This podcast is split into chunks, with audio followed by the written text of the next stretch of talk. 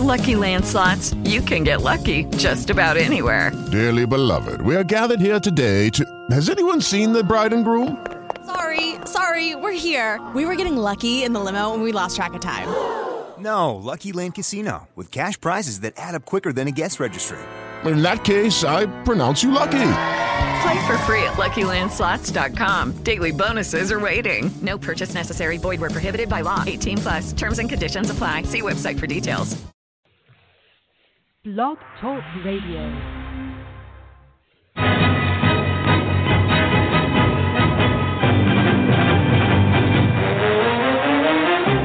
You are listening to the Run to Daylight Football Funcast with your host, Todd Burrows.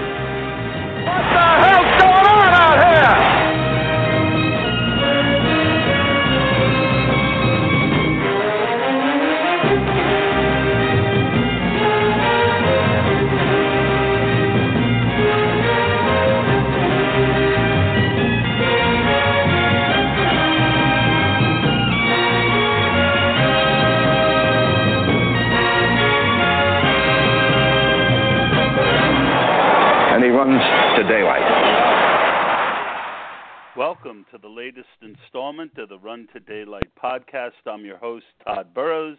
That's Todd with one D uh, from PA on Twitter. That's where you can find me. And we're going back and we're going to dig a little deeper into a subject that I did last week with Seth FFL. And that is something that I think if you're an addictive personality and a fan of fantasy football, you are probably doing what I and this next guest are doing a lot of, which is MFL 10s or best ball leagues. I'm very happy to have on the show Mike Beers. You can find him on Twitter at Beerswater. I think that's right. Mike, hello. How you doing? Welcome to the show. Hi, I'm doing great. Thank you for having me. Uh, Oh, yeah, I'm excited to dig in. Yeah, me too. I I've, I've wanted to have you on for a while. I noticed that you've really kind of taken off uh, in the little community that is the fantasy football so-called experts. Uh, ex- well, some are experts, and, and a lot of us want to be. And you're kind of in the middle at this point. Why don't you tell us a little bit about yourself? Where you, uh, you know, first of all, I, I did I get your Twitter handle right? Uh, yes, that's right. Beers, B E E R S, water, um, and that's it. So, how much shit have you taken in your life for your name? Oops, I'm not supposed to curse on this show, but I, I just had to ask you. I mean, with a name like Beers, like, can you take us through like the three stages of getting picked on from that name? Like when you're young, when you're a teenager, and now that you're a little bit older, or or or you know, did you just grow up in a different generation than me, where no one really picked on you for it?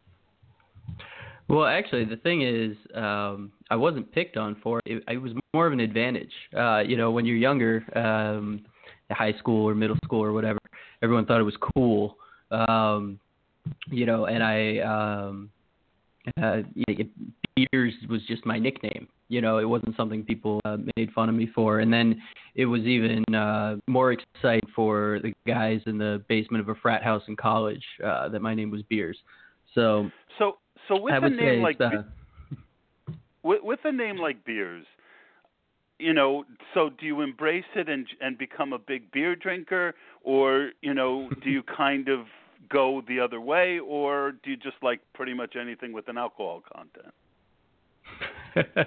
well, I'm not a huge drinker, but um, I think uh, I, I think it doesn't have a lot to do with the name. Um, I've just gravitated toward uh, you know whatever tastes good. Well, you know what's interesting is you're a young guy, and you mentioned you have a family.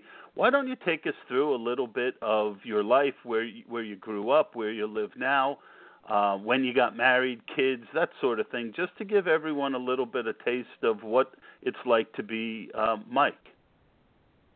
Sure. Um, well, I'm 31 years old, and um, I have been married as of tomorrow for seven years to my wife. We have three kids, um, all boys.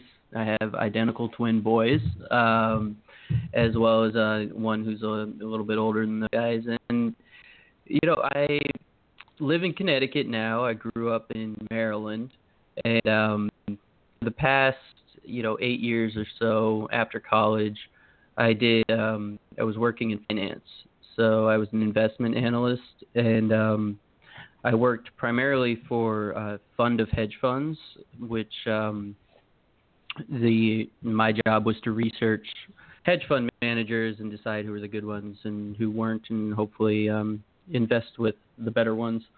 Um, it was a really interesting job, and there was a lot of you know sort of work with data and analytics and stuff that I've transferred over to the fantasy football world. Um, do you still work way, in I've, finance? Do you still work in finance? Uh, uh, do you have a nine to five, or is this kind of your gig now? Uh, well, neither really. Um, I left my last job in the summer last year, and um, I've been spending my time. I do part-time sort of consulting work um, with um, a, a couple of people I've worked with on um, finance-related stuff or software programming stuff, and I'm spending my time trying to figure out um, the you know software programming side of things and transitioning over to tech uh, from finance. So I'm probably leaving finance behind.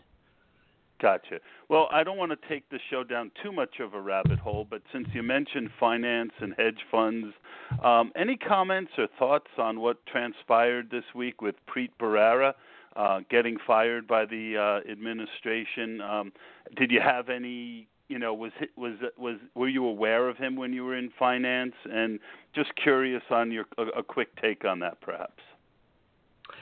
Um, I guess I I I don't really have a take on that. Um, you know, it wasn't really uh, something I was keeping tabs on. So. No worries. No worries. Yeah. I, I just thought it was interesting when you mentioned that because I didn't know. All right, so let's get. Uh, oh, one last thing. Why don't you tell people where they can find your information and, um, you know, your progress with fantasy football? Sure. Um, a lot of the stuff I do, I, I just put directly on Twitter. So again, the the handle is at Beers Water, um, and in particular, a lot of the sort of visuals and data stuff I put on there, you can find at hashtag charts on charts on charts. Um, I put up a lot of uh, it, uh, well, shockingly, it's a lot of charts um, you'll find there if you click on that hashtag. But um, absolutely. And then I've also written a few articles for uh, RotoViz, so you could find me there. Um, you know, I think a handful of articles over the past couple of years. Yeah, I, I love RotoViz. I think it's the best value in fantasy football. I call it the smart kids table. Um, you know, a lot of what is now considered the norm in fantasy football as it relates to analytics. Um, what you know from what I've heard from Fantasy Douche on his Twitter feed, at one point everyone thought you got you know he was just a, a nerd with a bunch of nerds, and and now pretty much everything is accepted. So it's interesting how things people's minds can change over such a short period of time. Oh yeah, and it's a great site, and I love um, you know getting a, a little window into uh, you know being just a part-time every once in a while contributor for them um, you know, I get access to some very smart people, and um, using their tools is always great. I mean, they've got a great package of tools at Rotoviz. Yep, it's and it's the best deal in fantasy football. It's thirty dollars for the year for the NFL. Um, do you have a code? Uh, I, I, you know, I'm, I'm not, you know, if you have a code, we might as well throw it out there.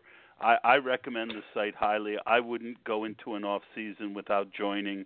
Um, but if anyone's listening, do you have a code from one of your things? Maybe you could get a little something uh, having someone sign up. uh, so we don't have referral codes, but um, if someone were to sign up through one of my articles, so hopefully they'll um, read the article, and then um, if you subscribe from that page, then I, I do get a little cut. It's not uh, it's not my main source of income.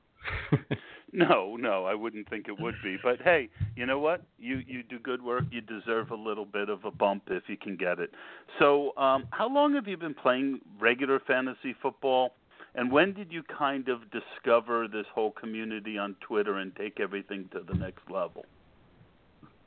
Yeah, so I've been playing fantasy football since uh, I think about 2003, um, which I guess is, is a while ago now.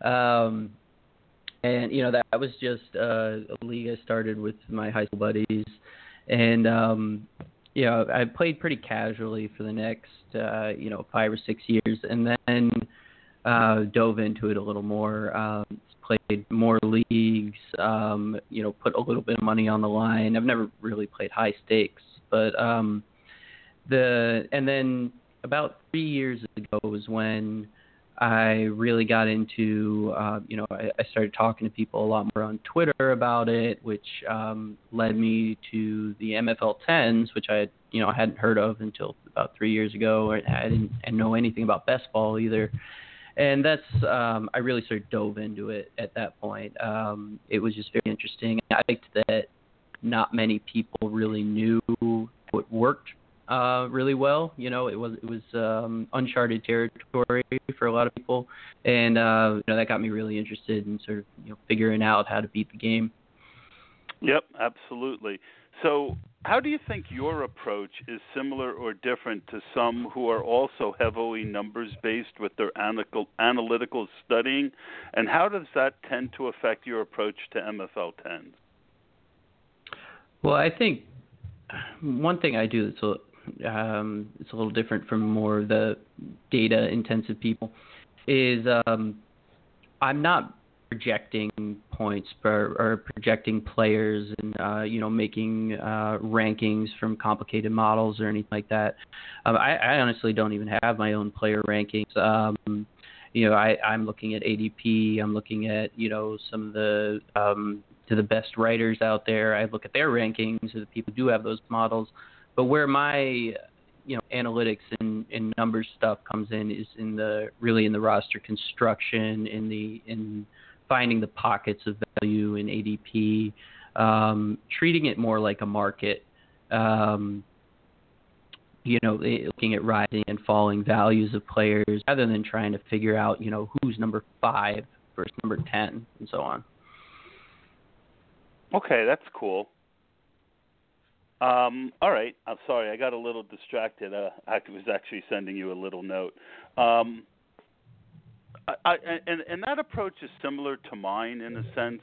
I don't know that I'm as analytical about it as you are, but there's definitely trends that you notice when you start doing these drafts. You go in with certain assumptions, and then what ends up happening is you see what the ADP is doing and what's going on in drafts. And if you're a smart person, you adjust to that. And that I heard you mention something similar to that in, in a pod that I heard you do recently, and that's what spurred me to want to kind of go into this a little deeper. So, um, you know, but everyone knows you for hyperfragility, which you came up with last season, which quickly gained a lot of positive feedback from a lot of smart people in the industry. Can you explain to the audience what hyperfragility is, how you came up with it, and how your win rate last year was using hyperfragility versus the rest of your MFL 10s.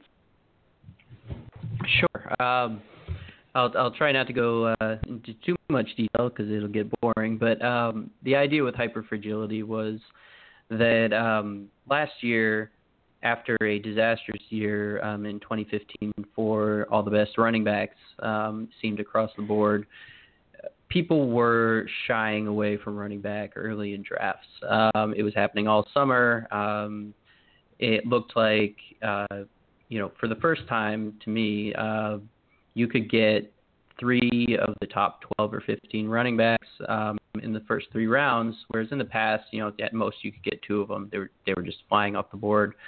Um, and I wanted to take advantage of that opportunity. Uh, so the idea of hyperfragility was to, to, get three of those running backs and then not take any more after that.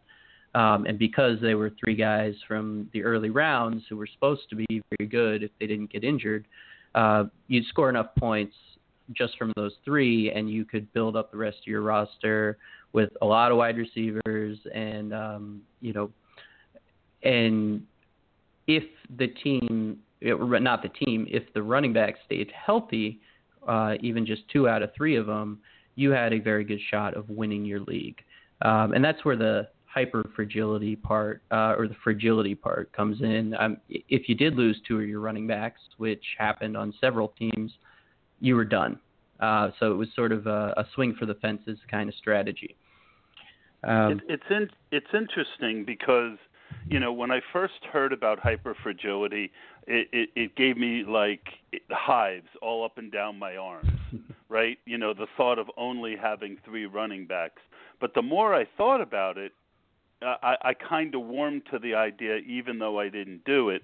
Uh, and what I liked most about it was it was taking advantage about what the market was showing you at the time.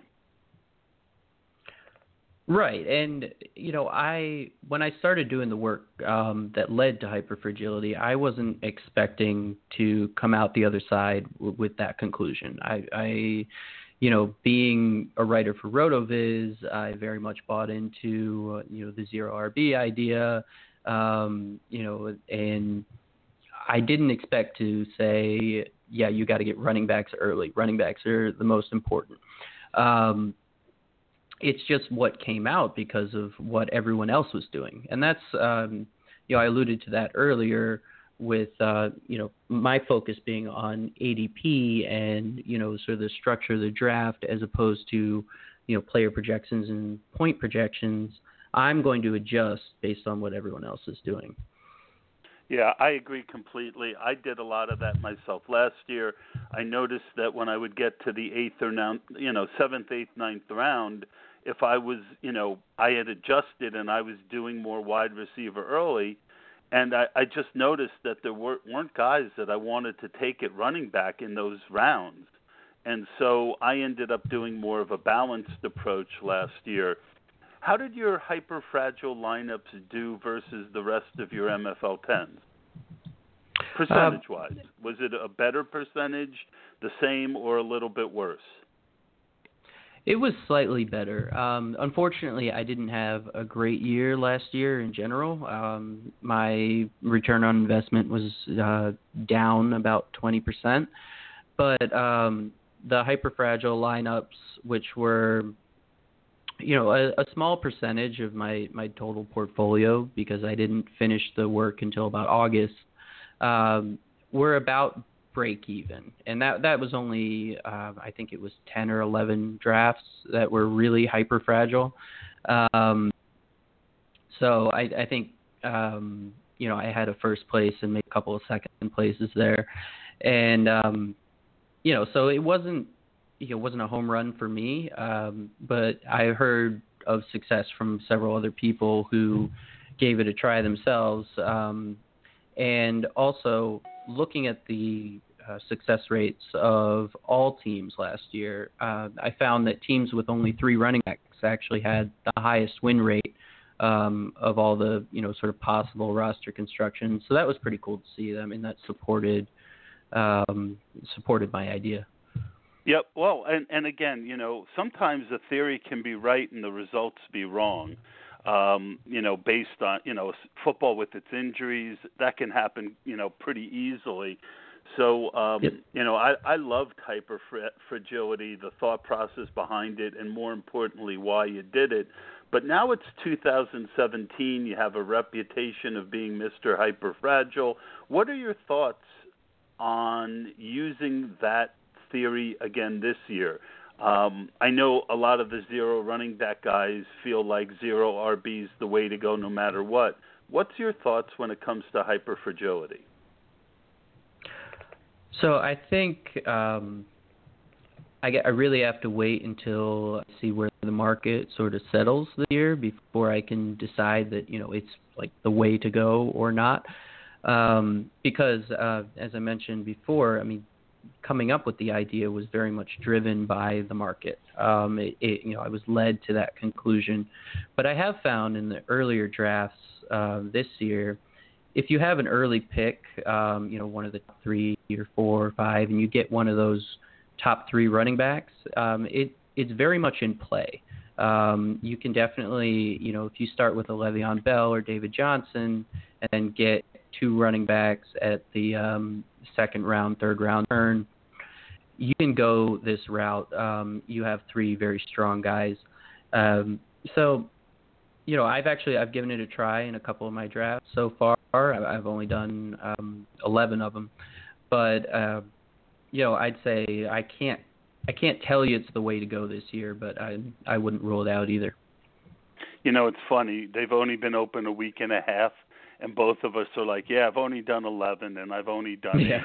eight. It, it just goes to show the level of uh, intensity that we and some other people put into these things so early in the season. Um, with a year behind you on hyperfragility, as far as your thought process, have you thought about maybe being a little less hyperfragile and adding a fourth running back? And if not, what's the downside of adding a fourth round running back? I mean, a fourth running back.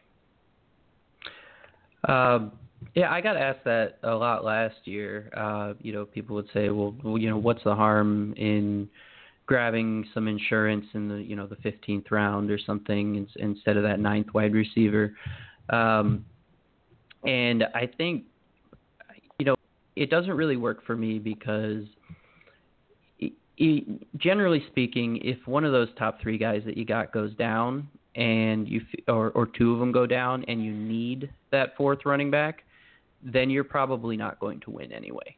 Um, and the idea was you know, with that ninth wide receiver or that third quarterback that you're taking in the later rounds instead of a fourth running back, you know, you were building up this this um, sort of baseline, um, uh, you know, a higher average outcome for the rest of your positions, even if you didn't get them all exactly right.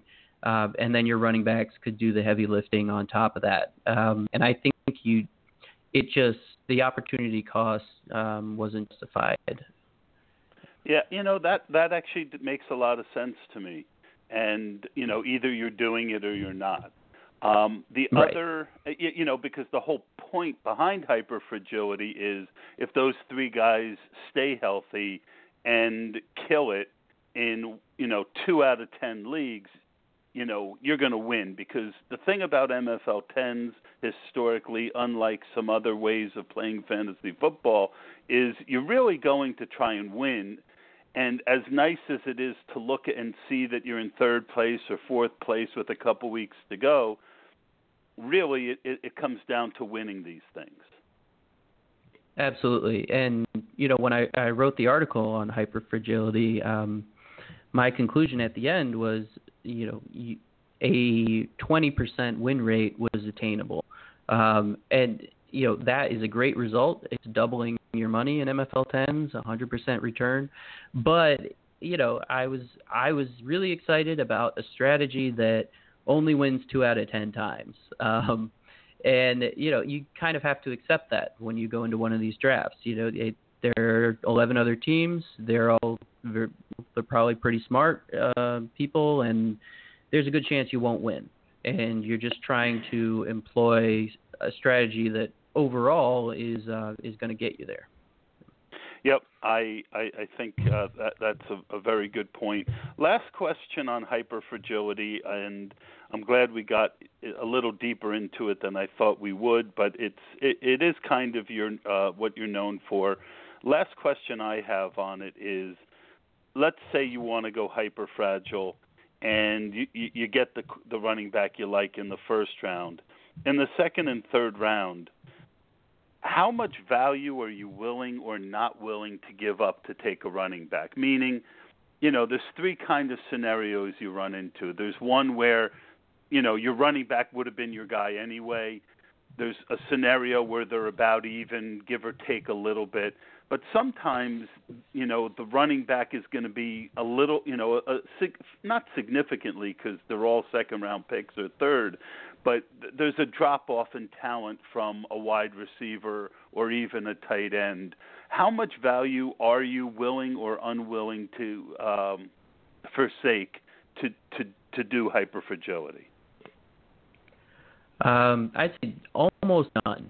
Uh, you know, in that case, if a wide receiver looks like the better pick in the second round, I'm going to take a wide receiver, and then um, you know I won't do the hyper fragile roster construction in that draft. Um, and and sort of the nice thing about um, you know doing a lot of these is I know that I I could do it next time. or you know the time after that. And I want to get the best players at the best costs, um, sort of across my portfolio. Um, I, I would say, you know, I might give up a, a, a you know a small amount of value, or I might break a tie towards the running back um, if I know that there's going to be another good running back available the next round. Say we're at the end of the second round, and you know there are three guys I like, so I'm pretty sure I'll get a second or a third good running back around the turn.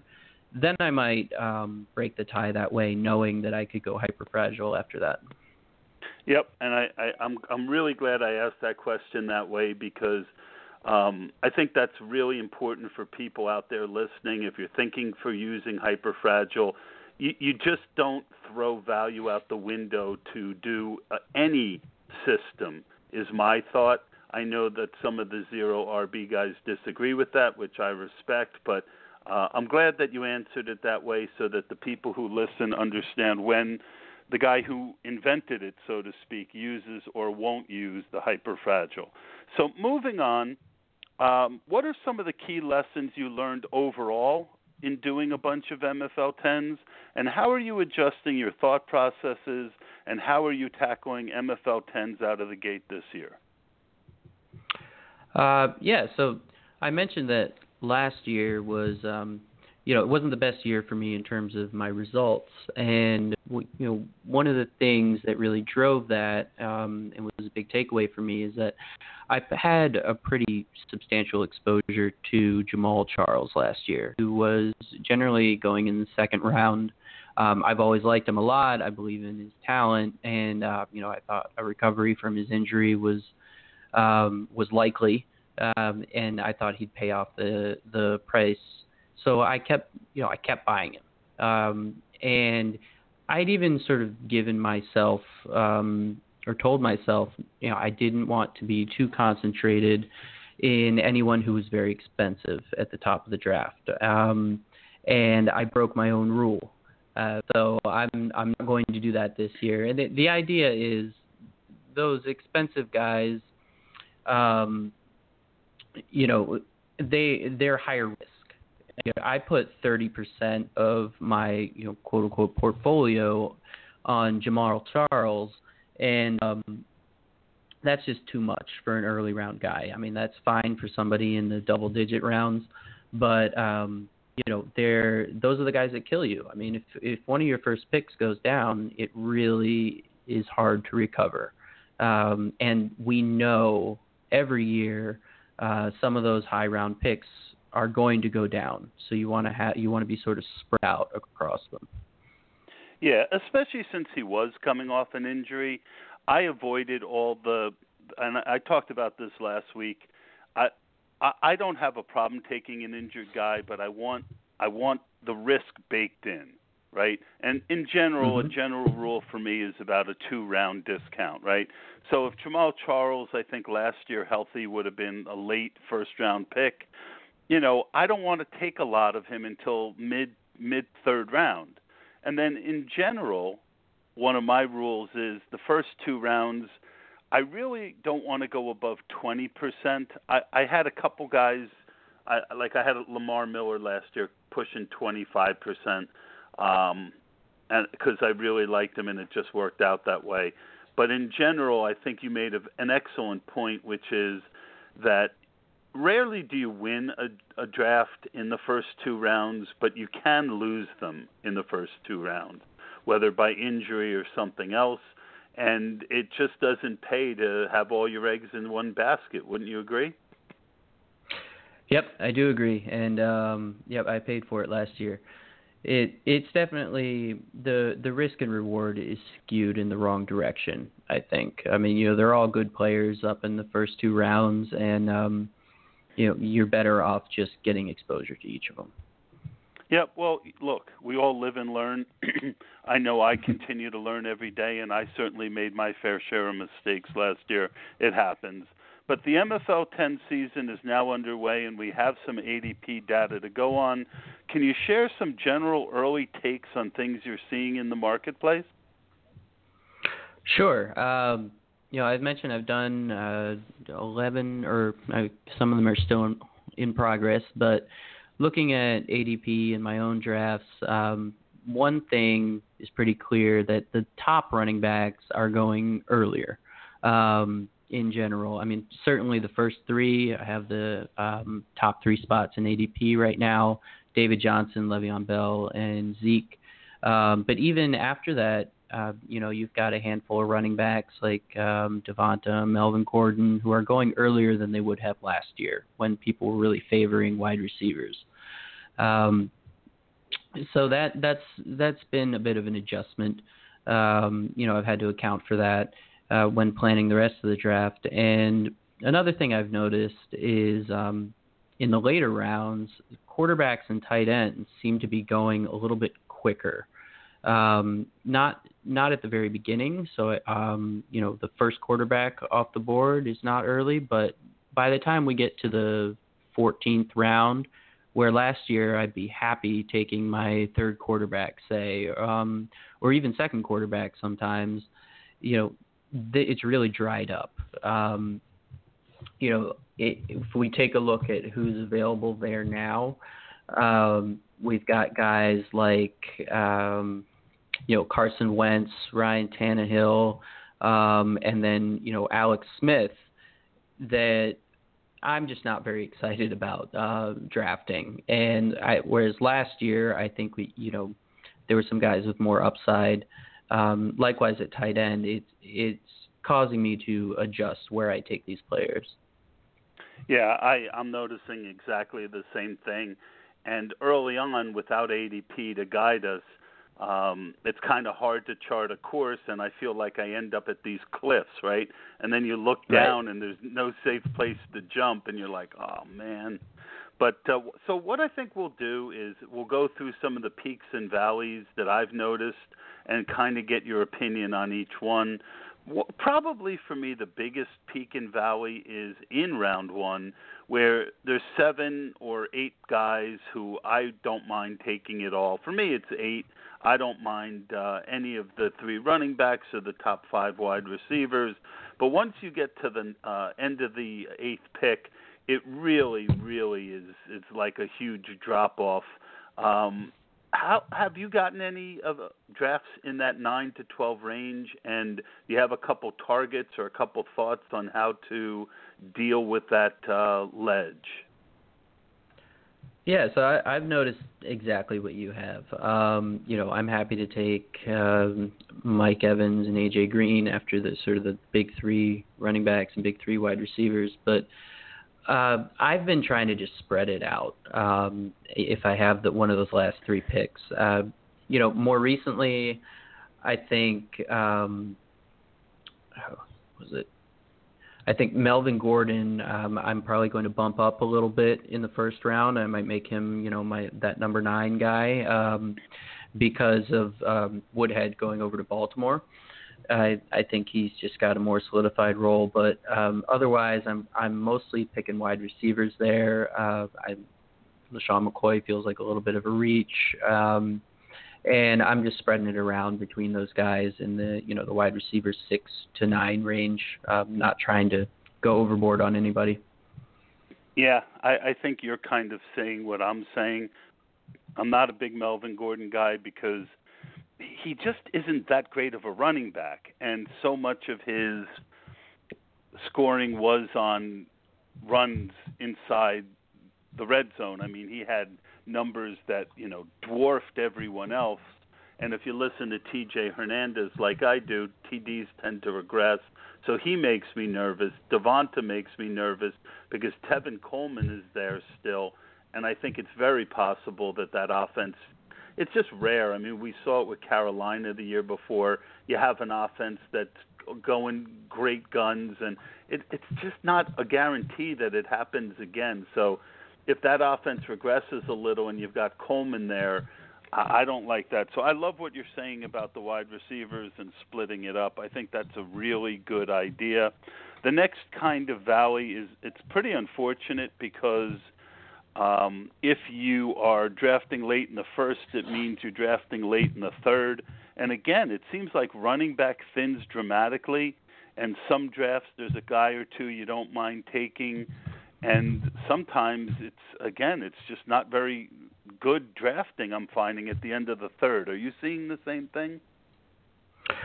Yeah, uh, you know, end of the third is I, I feel like I'm going to end up with a lot of C.J. Anderson on my teams uh, when I'm when I'm drafting in the one of those late picks, and then yeah, early fourth is where I get uncomfortable. Um, he's sort of like the the last of the group of guys that I kind of like. Um, you know, then we get into the territory of you know Spencer Ware, Tevin Coleman, Rawls, Derrick Henry. Um, you know, these hold are guys got, who. Hold on, I got to go throw up. Okay, I'm, I'm, I'm, I'm back. yeah, I wasn't I, even I done going through the list. Yeah. Um, Well, and even C.J. Anderson, I mean, I got busted on him two years in a row. So, and Booker's still there, and their offensive line. Uh, I mean, I I don't have any C.J. Anderson shares yet. I've taken some Spencer Ware, but I, I believe you feel like there's some risk there as well. Yeah, I just I'm not sure what they're going to do with the draft or you know whether he's really the guy there, you know, and um you know, it certainly helps that uh Charles is is officially gone, but um you know, all the guys in that little group in the 4th and 5th rounds of ADP um you know, they're just question marks or they're not even the the number 1 guy on their team like Derrick Henry or or Tevin Coleman, you know, there's upside there but it's not really the kind of investment I want to make in that round. One guy who's creeping up for me at least is um Isaiah Crowell on um on Cleveland. You know, he I wasn't drafting him at first. His price tag seemed too high, but um you know, they seem to be, you know, making some changes to their offensive line and he's actually, you know, he Duke Johnson is there, but he's their early down running back, and I I feel more comfortable about his his role in that offense than I do about other guys who are going in that in that range.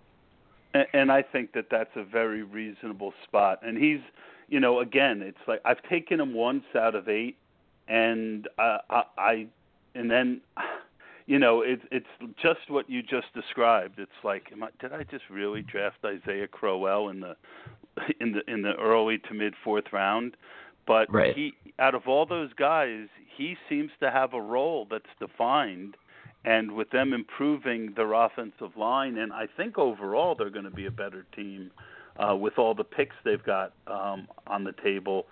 He's the one guy that uh, I, I, I, I, I like. I can't draft Derrick Henry with Murray there. I just can't. I can't. You know, Right. Rawls. You got all all the. You know, we won't go through it again, but the you know the one guy that's kind of interesting to me is Joe Mixon a little later. You know, I've been getting him in the mid fifth. You know, I think once I get to the mid fifth, um, end of the fifth round, I, I feel pretty good about his talent. And you know, I'm not going to go crazy there, but he's the type of guy I think who could really give you a nice bump. Yeah, and I think um, at least for now, his his price is in a pretty good range. Uh, though I, I want to point out that my real answer um, to those rounds is I'm probably just not taking running backs there. Um, you know, I'll I'll look at the wide receivers who are coming off the board. You know, in the, in the fourth round, there's some guys I really like. Um, you know, like Michael Crabtree or um, you know Stefon Diggs, um, Golden Tate, some guys like that who I'd just much rather have than one of those uh, high risk running backs. Yeah, I, I, I couldn't uh, I couldn't agree more, and it's all the more reason to me that I want to get in. You know, I want to get. I almost don't want to play MFL tens on the chance that I'm going to get a late pick because I feel like you, you, you know it's hard enough to beat 11, you know, 10, oth- 11 other guys, and to have to do it with dips in the first and the third is. I feel like you're starting with one hand tied behind your back, but um, I'm doing the same thing. I, I've I've had at least one draft where I went for wide receivers, and I do think there's some pockets of value for running back in the 10th through the 13th round. Are you finding any guys there that you like as well? Um, there are, you know, I don't, I don't really have any favorites yet, but um, there's certainly a few guys um, I've, I've gotten a few shares of. I, I'm not even sure where Woodhead is going right now, but I, I think I'm going to start buying him up. He's probably a little earlier than that. Um, and then uh, him at 119. 119. Right. Yeah. So that you know that's sort of the range you're talking about. Um, and then a little later, you know, I, I'm I'm really not finding many guys I love. You know, there's there's nobody I'm just really snapping no, there's up. No, there's no, there's no love. Uh, there's no marriage, but uh, you know there might be a couple one night stand guys. I'll throw out a couple names of guys that um, I don't hate. I think Theo Riddick, his role should be secure. You can get him, you know, sixth to eighth round. Bilal Powell's another guy who I don't mind taking. LeGarrette Blunt, I've taken once or twice.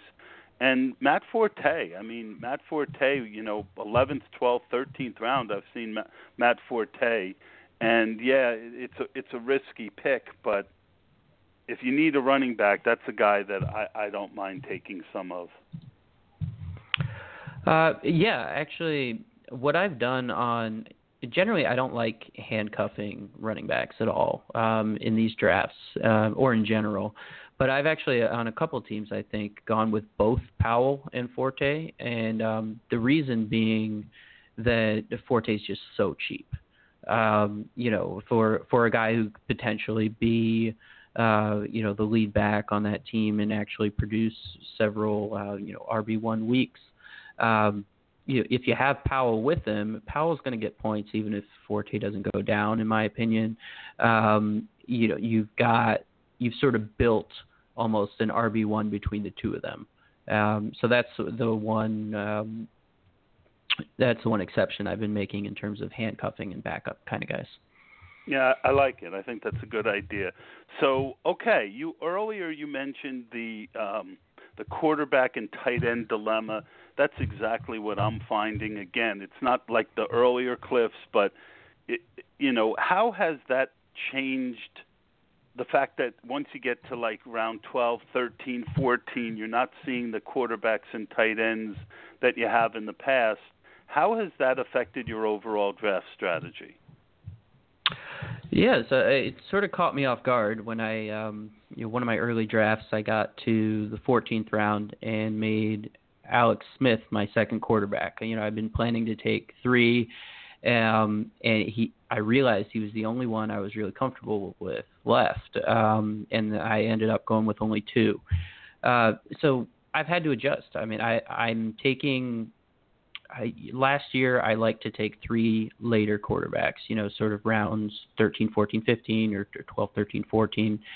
And at least early on here, um, I'm going with one of the earlier guys. Like um, I love Cam Newton when he falls, you know, eighth or ninth round.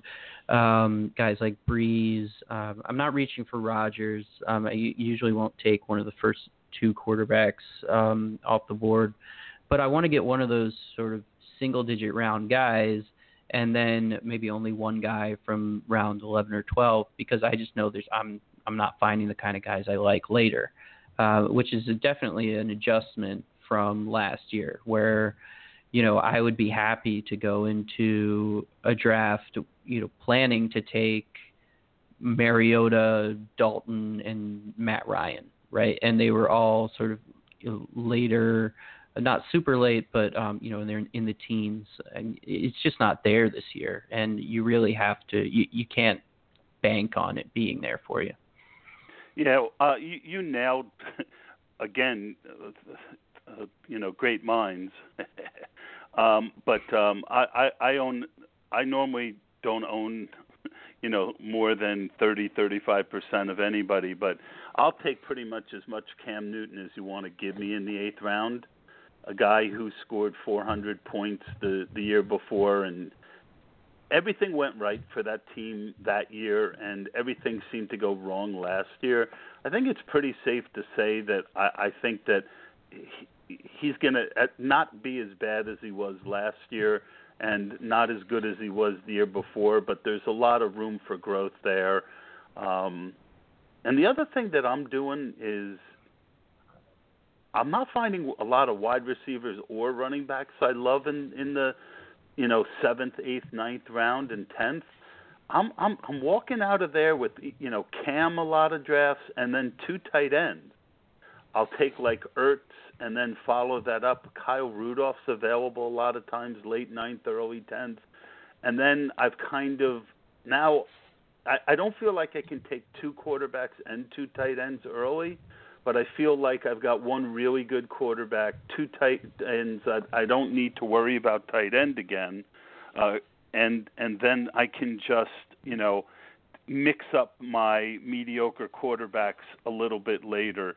Um, or I'll take two quarterbacks, 10th and 11th, like the Mariota types. Uh, what are your thoughts on that? And you know, any favorite tight ends that you have? Uh, yeah, so I'm going back to uh, Delanie Walker again. Um, I like his price. Um, I've been getting him. I, I think so. It's around the seventh round. It's around the area you were saying. Um, I've taken him once or twice. Yeah, so he's he's a favorite of mine. I think he just he gets enough volume, um, and you know it, you can pair him with somebody else just to get um, you know a couple rounds later, three rounds later, and you'll have enough upside there. Um, I do like some of the wide receivers in that range. Um, one guy I've mentioned on on other podcasts, DeSean Jackson, is an early seventh round kind of guy. Um, he's probably going to creep up a little bit, but uh, Cam Meredith is in that range. And then uh, one guy I almost don't even want to talk about because I love his price so much is um, Jeremy Maclin in the you know the eighth and ninth rounds. Uh, I think he's just getting completely overlooked. Um, you know, Tyreek Hill has taken a lot of the the luster off of him, maybe, but um, you know, Macklin was hurt last year, and he he really um, he's not the the best player in the world, but uh, ninth round, he's a, he's severely undervalued. I think. Um, a couple other guys I like, um, Kenny Britt. Um, you know, I don't I don't love his landing spot in Cleveland, but uh, again, you know, eighth, ninth round, that seems like the right price for me. Um, also, Adam Thielen, I've noticed I've been taking a lot in that range. Well, I, I definitely end up with a, a wide receiver or two in the range. I probably misspoke a little bit, um, you know, because you're talking seven, eight, nine, ten, four rounds. Um, and and you named some of the guys that I like as well. Obviously, DeSean Jackson is like Mr. Best Ball for all the reasons you mentioned in your last pod. Um, one other or two other names I'll throw out there is Rishard Matthews. I, I really feel like he took a step forward and that he has something going with Mariota. Uh, an ADP right now of about 85. He's a guy I like right there with Cam Meredith. And uh, Willie Snead is another one um, who also I like a lot. So once you do get past that Kenny Britt, um, it, it, it that's when that thins out a little bit. You know, guys like John Brown. I like John Brown. I think he's going to bounce back, but you know, with concussions, ninth round, um, Breshad Perriman is there, um, who I think actually has a chance to be good. But then there's, you know, then there's there, there's a, a little bit of a drop off there. But uh, yeah, you named some really good guys. I'm glad you did that. Um, and and that leads me to a bigger overall question because we've talked about tight end strategy and quarterback strategy and running back strategy with so many peaks and valleys at the other positions how has this affected your overall wide receiver strategy yeah so it's basically i'm I tend to just fill in the gaps at wide receiver, right? So, um, like you said, we've identified some of these cliffs at other positions, and there are definitely some drop offs at wide receiver, but it tends to be more level, I think, um, in terms of, you know, there's the big three guys at the very beginning, but then it sort of trails off relatively evenly as you go deeper into the draft. Um, I don't see as many tiers. So, what I want to do is I want to hit the right um, tier breaks at the other positions where, you know, we've identified, um, you know, running backs in the first few rounds, um, you know, tight ends um, and quarterbacks before that late um, or early teens uh, sort of drop off. That means I'm filling in those the gaps with wide receivers. So I'm taking a lot of them in between rounds four and eight. Um, and I'm I'm taking a lot of the later wide receivers. Um, you know, in the in the teens before I take my defenses at the end. So it's it's really driven by what's going on at those other positions. Uh, and and that's exactly what I'm finding.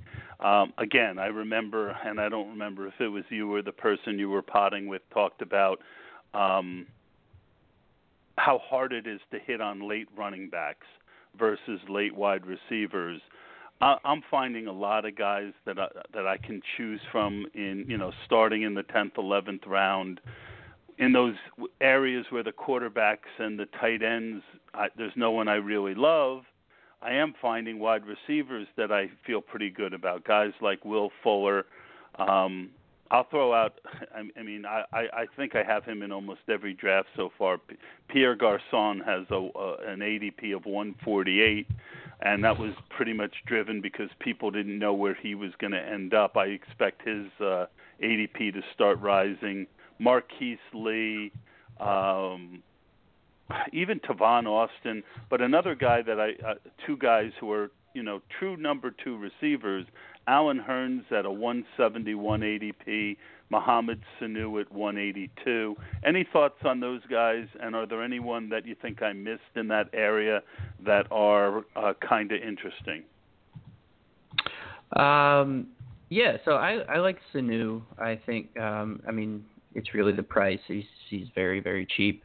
Um, and I don't think you know their offense is going in, you know into the dumpster there. I agree with you. There will probably be some regression because they were just so good last year. But um, I've got a few shares of him. I like uh, Tavon Austin uh, late. You know, I'm getting him. You know, 14, 15, 16, 17th round. Sometimes I see him.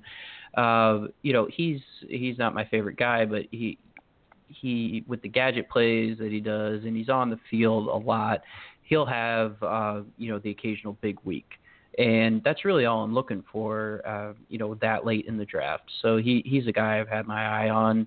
Um, I agreed with uh, yeah, I definitely agreed with you on some of those names. Um, he's I think he's been creeping up, but still, you know, sort of 12th, 13th round range. I like Mike Wallace, um, and you know he's still. I don't I don't That's think people realize it. He's still the you know he's still the wide receiver one there. Um, so I'm not sure that that's really getting appreciated. Um, in terms of Hurns, I'm I'm not big on Hurns uh, because I mean you also mentioned Marquise Lee. I I think it's you know they're not a great offense. Uh, Bortles not obviously just not very good, and and it's a little too crowded for me. I think to be buying Hurns. Okay, fair enough. Um, has the opening of free agency cleared up much for you? I know I was expecting a little bit more information. I still have as almost as many questions as I did going in, and it's mainly because we really haven't seen a lot of the running backs on the market uh, sign yet. Yeah, it really um, still so many question marks at running back. Uh, the one thing I mentioned was knowing for sure that Woodhead would not be in San Diego, um, you know, has me bumping Melvin Gordon up a little bit. But you know, we're still waiting on Jamaal Charles, Adrian Peterson, um, and then uh, you know a, a host of other guys that uh, we just, especially without the draft having happened, we don't know what's going to be going on in their backfields and I'm mostly just staying away from it. Um, I've been thinking I, I need to get some of uh, some Charles and Peterson exposure before they sign somewhere because they'll almost surely go up in ADP. But um, you know, it, it like you said, it really hasn't cleared much up for me. Um, I uh, I definitely have some Peterson shares. I feel like you know, boy, I would love for him to end up in Seattle or uh, uh, anywhere where they're at least going to put a quarterback behind center and give them the ball behind a fullback. Um, you know, teams that are used to running power. I think that um, I still think you know if I'm not saying this the way I want to, if anyone on the Vikings had run good last year, I wouldn't be high on Peterson but no one ran good on that team. The offensive line, I think, was to blame. He didn't play much before he got hurt. Um, so I like that call out, uh, especially when I start with um, and I come out of the first five, six rounds with not enough, you know, running backs that I want. Um, last, last subject as it relates to this year in the draft. How much time do you spend at this point studying rookies, and what are your thoughts on the rookies this year? Uh, well, my answer to the first part is almost no time um, studying the rookies, uh, which you know also answers the second question that I don't have a whole lot of thoughts about them. Um, the I've noticed they you know they tend to go up in in ADP a little bit um, after the draft, so I, I'm trying to get a little bit of exposure to them in these drafts, but I don't have any any really favorite guys. Um, and I'm I've been avoiding you know the first couple of running backs um, mostly. I, that would be Cook and um, uh, McCaffrey so far in these drafts. I, I think they're a little over.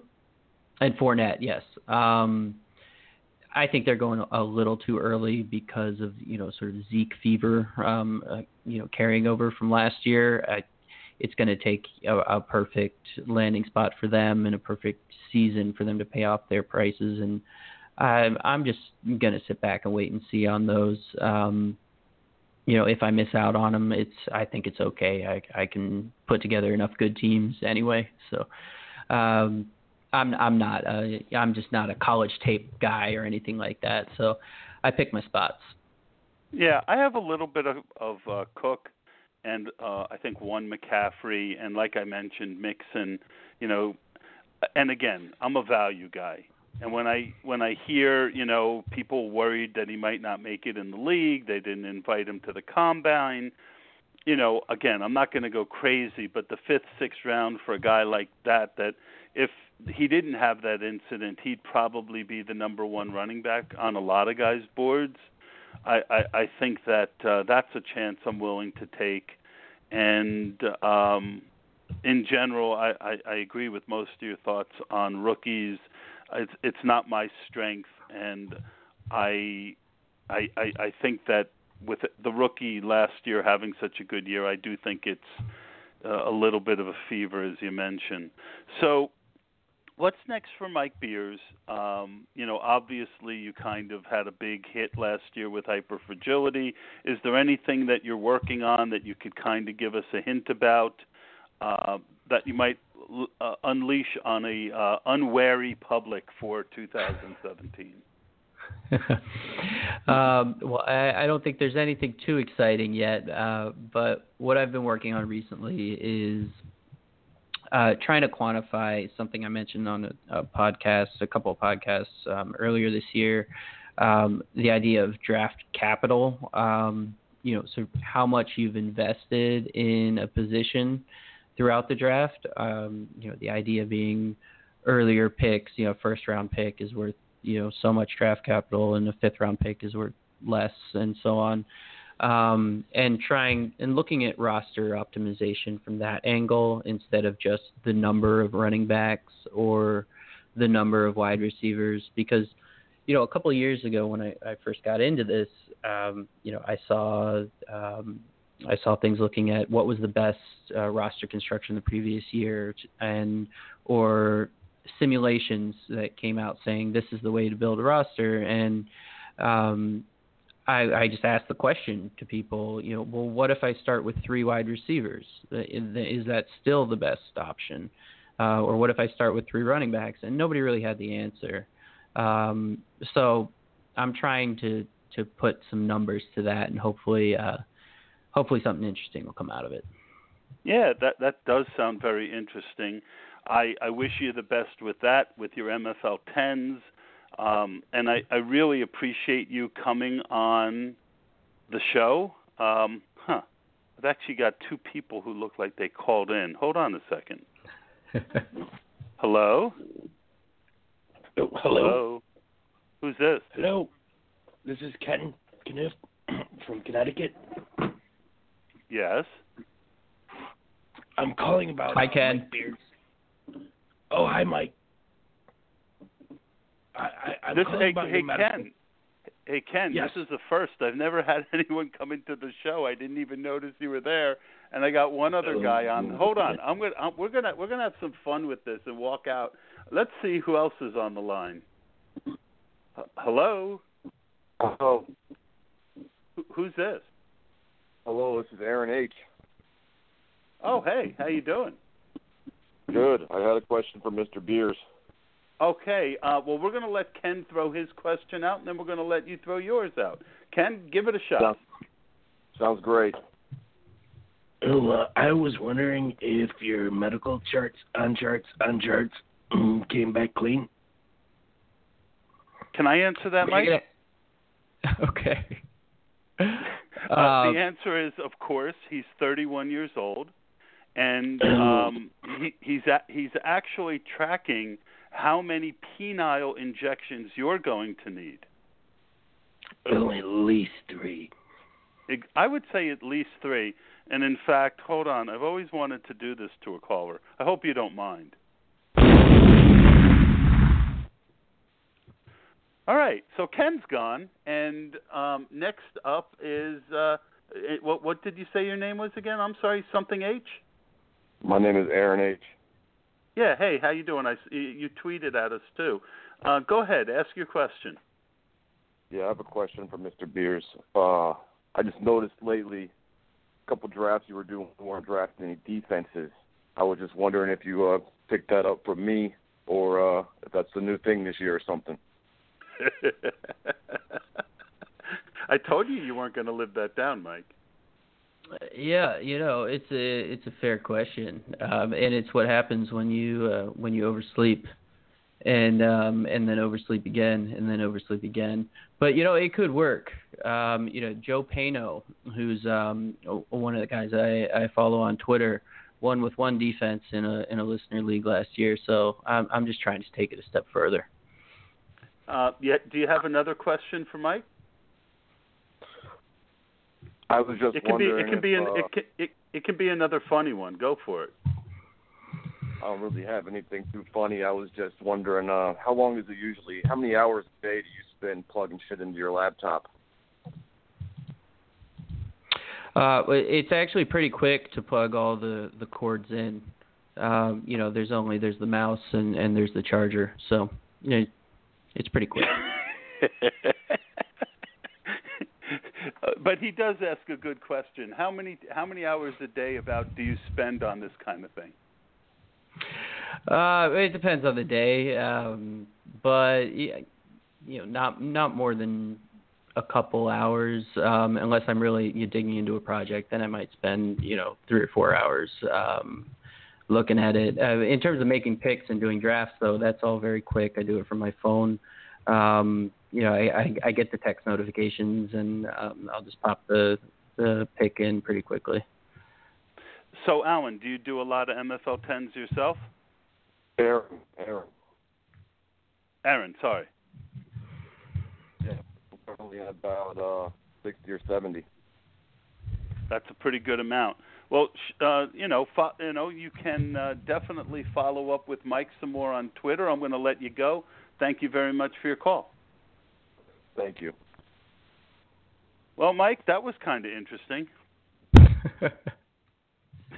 Yeah. Two guys who called in wanting to give you crap, but uh, hey, we we handled it, and uh, hopefully we weren't too rough on Kenny. Kenny's a friend of yours, I assume. Uh, well, we've never met, um, but I, I did recognize the name. Gotcha. D- d- do you think I blew him up appro- uh, uh, appropriately? I think we did all right. All right, good. Well, hey, I really appreciate you coming on the podcast. Anytime you want to come back, just let me know. Any final thoughts before uh, I we head out with the song? Uh, no, I just want to say thank you for having me. This is, you know, this has been fun. I love talking MFL tens and, and football in general. So, you know, anybody listening, um, hit me up on Twitter. Uh, it's again Beers Water. Um, and yeah, I, I had a great time. Thank you. Good Uh, luck to everybody. gl- Yep, and I, and I, I did as well. Thanks to everyone who listened. You know, fantasy is important, but we don't want to get lost in a world of fantasy. But I'm going to help you get lost in a world of fantasy from Triumph back in the 80s, some more old guy rock. Thanks for listening. Have a nice night.